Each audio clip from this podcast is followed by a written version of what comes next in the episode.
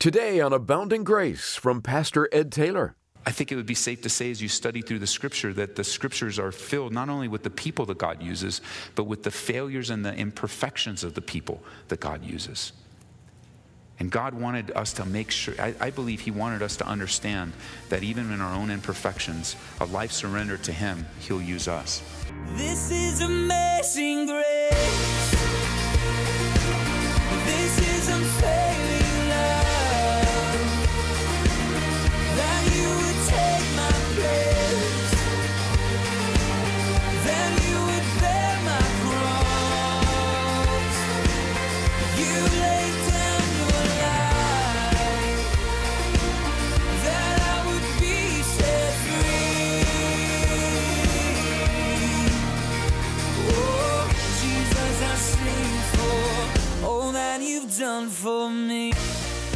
Think a moment about a water-saturated sponge.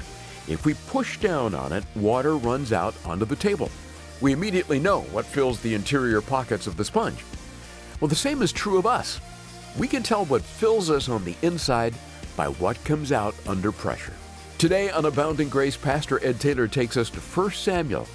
Now, this story we're about to look at reveals that God uses imperfect people and situations. So, if this is a difficult time for you, receive wonderful words of encouragement from First Samuel chapter one.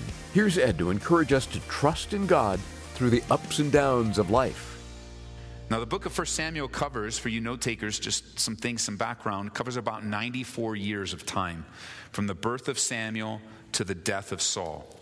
Written, the author being Samuel, we see a prophetically oriented history of Israel's first monarchy. And First Samuel chapter one, verse one, picks up the story of Israel that left off back in Judges.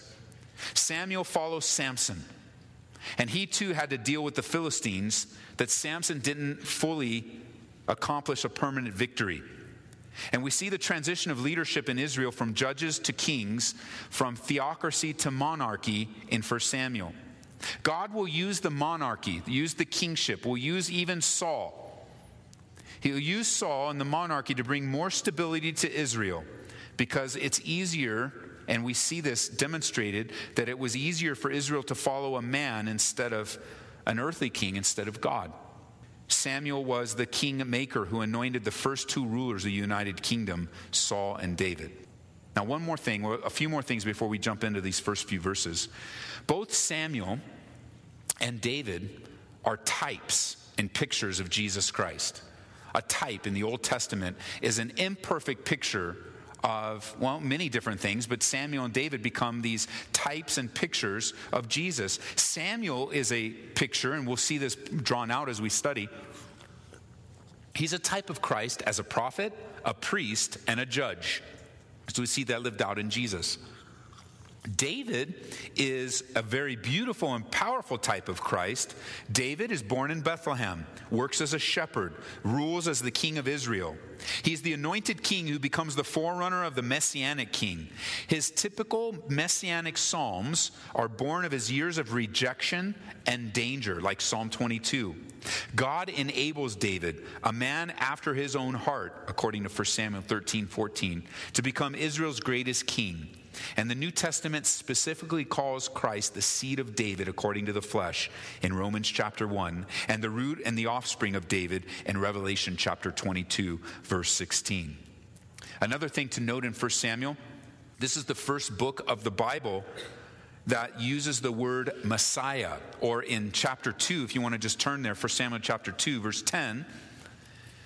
It's translated in the Hebrew here. Notice, you know, Hannah is just such a powerful woman of God, too. I can't wait till we get to this section. Hannah actually, in her prayer, prophesies Messiah, where she says in verse ten, "The adversaries of the Lord shall be broken in pieces. From heaven he will thunder against them. The Lord will judge the ends of the earth. He will give strength to his king and exalt the horn of his anointed." And so with all of this in mind, let's pick up in verse one of chapter one. And boy, does the book of First Samuel start out with trouble and dilemma. Those of you that read ahead, Now there was a certain man of Ramthaim Zophim of the mountains of Ephraim, and his name was Elkanah, the son of Jeroham, the son of Elihu, the son of Tohu, the son of Zuph, an Ephraimite. And, here's the trouble, verse two, he had two wives. The name of one was Hannah, the name of the other was Peninnah, and Peninnah had children, but Hannah had no children. So we jump right in and we're faced with controversy in the second verse. Things in this book are messed up from the beginning. Now, before we address the two wives issue, understand that the book opens up with a specific man living in a specific place, living in a specific time in Israel's history. He's living in a time when the Philistines are gaining momentum and power and military might and strength. The Philistines were an aggressive sea people whose mass invasion of the eastern Mediterranean coast made them Israel's principal enemy from the time of Samson until their devastating defeats at the hand of David around nine eighty B C. The best known Philistine in the Bible is who? Goliath. That's right. We're introduced to this particular man, Elkanah. God unfolds his word in First Samuel as he usually does with a person, a man or a woman, or even a kid that he chooses to use. And I'm so glad that he uses us. Elkanah, we learn, is a descendant of Zuph. His family line shows he was a Levite, according to First Chronicles chapter six. He's called an Ephraimite here because his family lived in the Levitical city within the boundaries of Ephraim, not because he was of the tribe of Ephraim. Now, verse two introduces to us a difficulty and a dilemma. It says in verse two that he had two wives. Peninnah, her name means coral or ruby, and Hannah, which means grace or gracious. Elkanah was a polygamist, or in this case a bigamist, but more than one wife is a polygamist. Bigamy and polygamy was culturally acceptable and widely practiced. And that's what we read in verse two. We are reading the true story of a man and his two wives. Now, because something is culturally acceptable, and because something has been okayed by the law of the land, does not mean that God approves of it. Let me repeat that, especially in our own state with the decisions of our own lawmakers. Because a government official or a group of government officials change a law and make something that was extremely dangerous now something that is legal, doesn't remove the danger and doesn't make it right. It's simply a change in the laws of man. And because something's culturally acceptable, because the majority of people agree, or the majority, which majority is fifty out of one hundred is fifty plus one. That's the majority. So that if the majority vote is fifty-one to forty-nine, that means forty-nine people decided that wasn't good and fifty-one people decided that it was good. In our culture, that is what rules the day. It's unfortunate that in our culture, which is not much different from the culture of the day, and I also, you know, I, I, I like to refer not only to the culture of our country, but to the culture of our world system. This is a norm around the world. But because of the latest decisions in our own country, we have to understand that it's very similar. This is a very similar truth. The Bible speaks of Elkanah having two wives. Now, I want you to be careful in the scriptures when you're reading to not put in the Bible what it doesn't say. Because this is a difficulty. You, if you listen to our radio broadcasts on a regular basis, more, more than, you know, maybe once or twice every couple months, somebody's going to call and say, I don't get this. I don't understand this. I was reading through the Bible, and it's, you know, especially in the Old Testament readings, I came across, well, I came across this passage where it says right here that Elkanah was a polygamist, and that God, you know, I, I saw it, and God used him, and, and he's worshiping, and God uses his wife, and, and I just don't get it. I don't understand. I mean, is, does God approve of polygamy? The answer is no. The answer is no. From the very beginning, God identified God identified the definition of a marriage that he created, a, a, a relationship that he created that he terms marriage. We refer to it as marriage today. From the very beginning, from the beginning of the order of God, marriage is clear. One man, One woman, one lifetime. Now, we recognize that not everyone lives up to that ideal, and that's unfortunate, and it's true. But God, by mentioning polygamy here, does not approve of it, any more than you mentioning polygamy approves of it. You're just saying it like it is. You want to know about Elkanah's life? Well, let's, let's see that God would even use a man like Elkanah. Does he approve of that? No. Does that become the norm now because of Elkanah, of all the different passages of where marriage is defined, one man, one woman, one lifetime, or Adam and Eve, and all throughout Scripture, and other sexual behavior outside of marriage between men with men and women with women and women with men and fornication and adultery, all of the sexual sin? Does that mean that now we can just kind of make up uh, new things because it is culturally acceptable? And no, the Bible's just clear here. In Elkanah's life, he was messed up. He was living according to the culture. According to the cultural norm. You know why? Because of judges. Because of the leadership. When everybody does that which is right in their own eyes and live apart from a standard that God has developed, not a pastor, not a priest, not a religion, not a church, just a simple understanding of the Scriptures, just a simple reading of the Scriptures, you find that this is often the result. It's not uncommon for the enemies of the Bible to use this as an attack on the morality of God.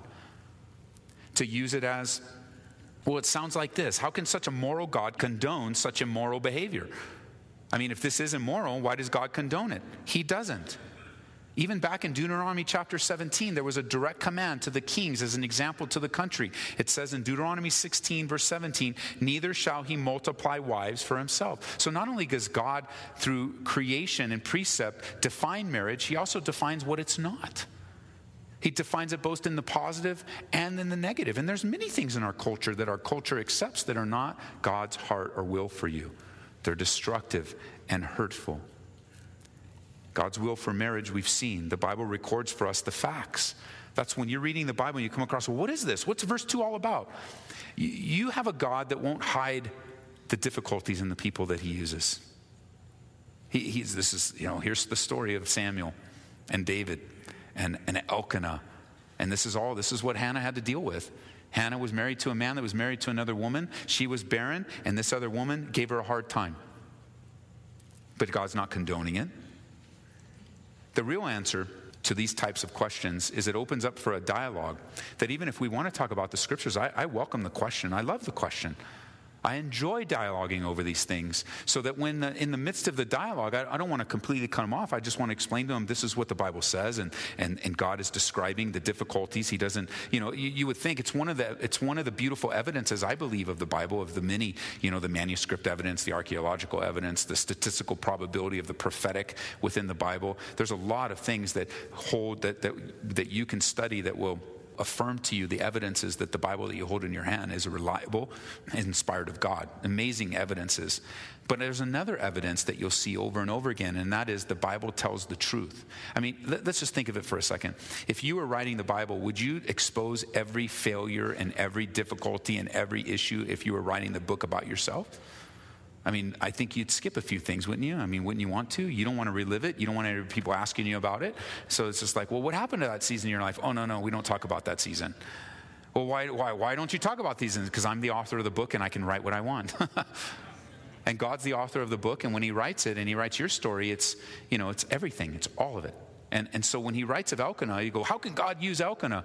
Well, man, in his imperfect, in, in his imperfection, God was able to overcome his imperfection.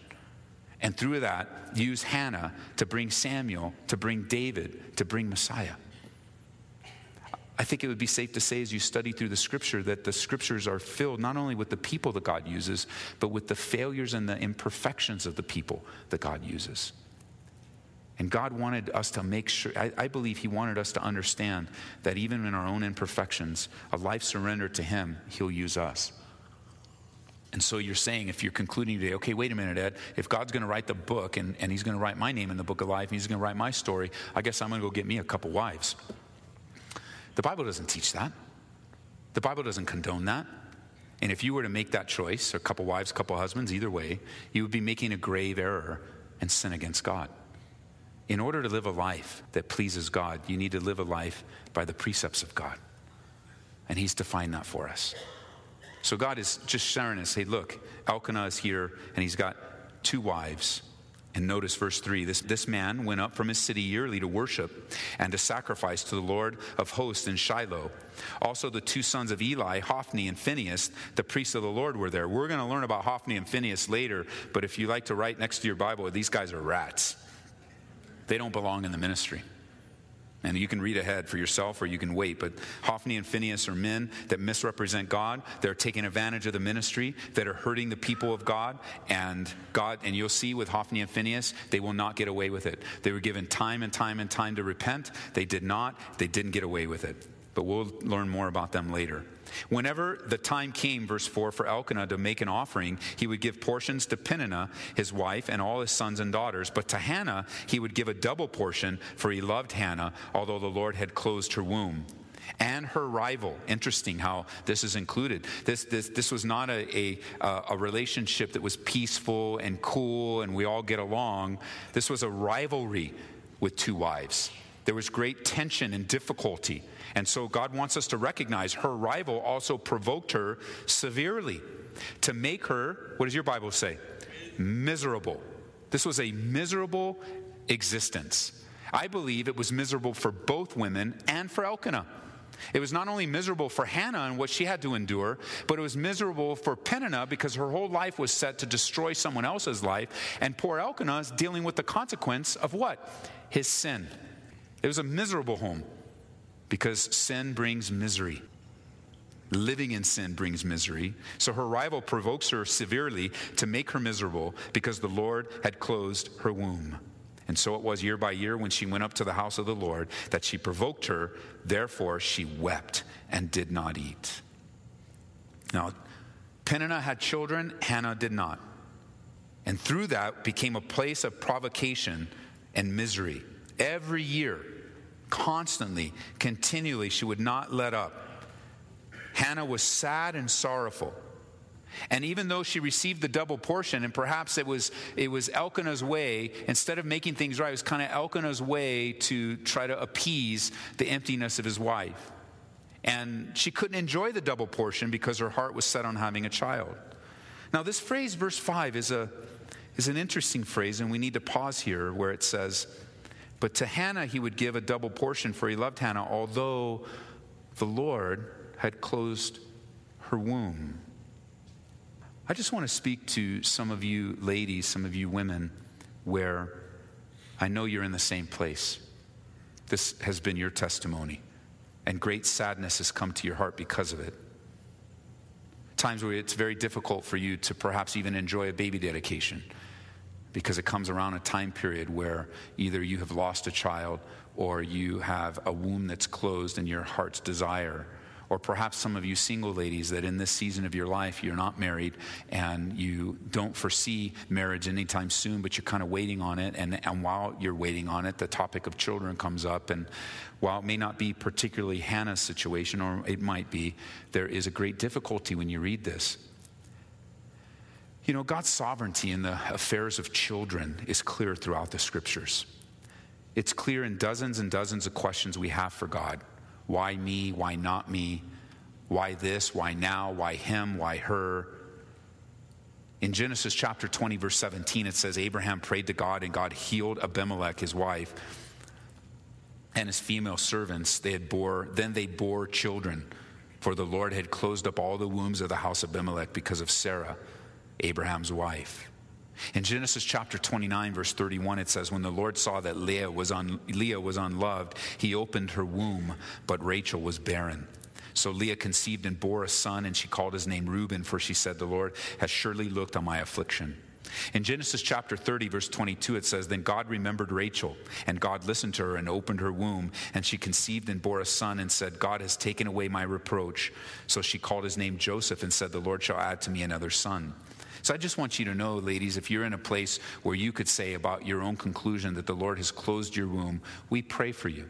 We pray that God's will would be done with your womb, that if you truly want to have children, we pray that the Lord would give you children. Now, we've seen answers to that prayer where wombs that have been closed, um, even just before service, I was talking to one of the families down in the cafe, and little Stephen came up to me, and, and as I, we were talking about Stephen, I introduced him as a miracle child. He's a miracle. He's a walking miracle, because his mom and dad, for over twelve years, prayed in their marriage and desired to have a child, and they went through all that they could possibly think of in order to have a child, and up until the time that Stephen was conceived, the Lord had closed their womb, and boom, at God's sovereign timing, Stephen came, and there he was. Well, he's walking and running around the church as a testimony to the Lord. Now, I've seen that, and we rejoice. My own pastor, my own children's ministry pastor, the man that God used in a great way to disciple me for many years, he and his wife also experienced many, many years of barrenness, even to the point where they were ready to adopt, and right before they were ready to adopt, she conceived, and the Lord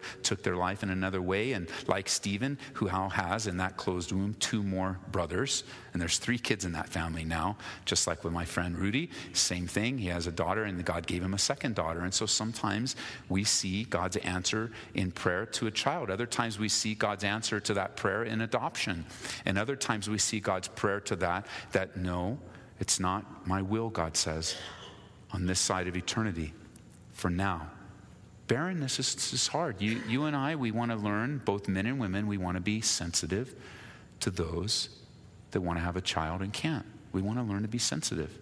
We want to learn to not say something that would hurt them or harm them. But instead, instead of saying something, you know, sometimes like Peter, you know, we, we think we need to say something, and then we do, and then we regret it. We just should pray for them. And, and if that's something that they have shared with you, then it becomes a point of contact for you to continue to pray for them and continue to encourage them and continue to seek God's will with them, because you don't know. Like Hannah in this time, you know, barrenness is today is sad and it's hard, but I want you to know in ancient times, barrenness was tragic. It was a tragic, uh, ulti- the, you could say, as one commentator did, barrenness was the ultimate tragedy for a woman, for a married woman. It was a horrific event.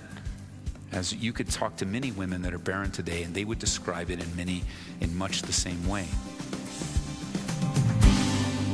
That is Pastor Ed Taylor on Abounding Grace. And Ed, as you were talking about barrenness and how difficult that is for many women, I couldn't help but think someone listening right now is experiencing that. Would you pray for them as we close? Yeah, I would sure love to do that. Father, I know that barrenness is a very challenging, difficult season of life for a woman. And I pray for the women listening to me right now that are struggling and hurting and fearful, maybe a little frustrated and angry. I pray, God, that you would comfort them, that you would establish, God, a life of faith in them, that even though we don't know what the future holds, we know who holds the future. And I, I pray that they would cling to the one, to you, God, who holds their future, even in their barrenness. And God, even saying that word is hard to hear, but it is that season that they're facing. And Lord, send encouragers into their life. Send encouraging words and notes. You know, maybe even if they're going through their social media feed, if they're on social media, Lord, that you would just send them encouragement and strengthen them as they wait upon you for your perfect will to be revealed. In Jesus' name, amen. Amen. Well, today we listened to a message called God Uses Imperfect People and Situations. And maybe it's just what you needed to hear. Hear it again online at abounding grace radio dot com and share the link with someone, too. Another way to go and grow in the Word is by downloading our app. Search for Ed Taylor. This is a great way for you to take in the Word of God wherever you might be. Look for our podcast, too, wherever you get your podcasts. Now, see if this sounds familiar. You have a stubborn habit. You prayed about it, you surrendered it to God, and yet you still can't seem to break free. It's about that time that discouragement can begin to set in. Well, today we'd like to recommend a helpful book authored by Erwin Lutzer called How to Break a Stubborn Habit. In it, you'll find three essential ground rules you need to accept in order to change. Also, discover the secret to dismissing tempting thoughts. And Erwin Lutzer uncovers the roles of God, Satan, and your loved ones in your success or failure. Request a copy today when you give a gift of twenty-five dollars or more to Abounding Grace. Call eight seven seven, three zero, GRACE or go online to calvary co dot store. And here at Abounding Grace, we look to the Lord to provide for us. If He's leading you to take an active role in the ministry through either a one-time gift or ongoing monthly support, please visit us online at abounding grace radio dot com or call eight seven seven, three zero, GRACE. Well, that's going to do it for today. Come back tomorrow when Pastor Ed Taylor will pick up where we left off in First Samuel here on Abounding Grace. This is amazing grace. Unfailing love, that you would take my place, that you would bear my cross, you laid down your life, that I would be set free. Oh, Jesus, I sing for all that you've done for me. Abounding Grace is brought to you by Calvary Church, Colorado, here in Aurora.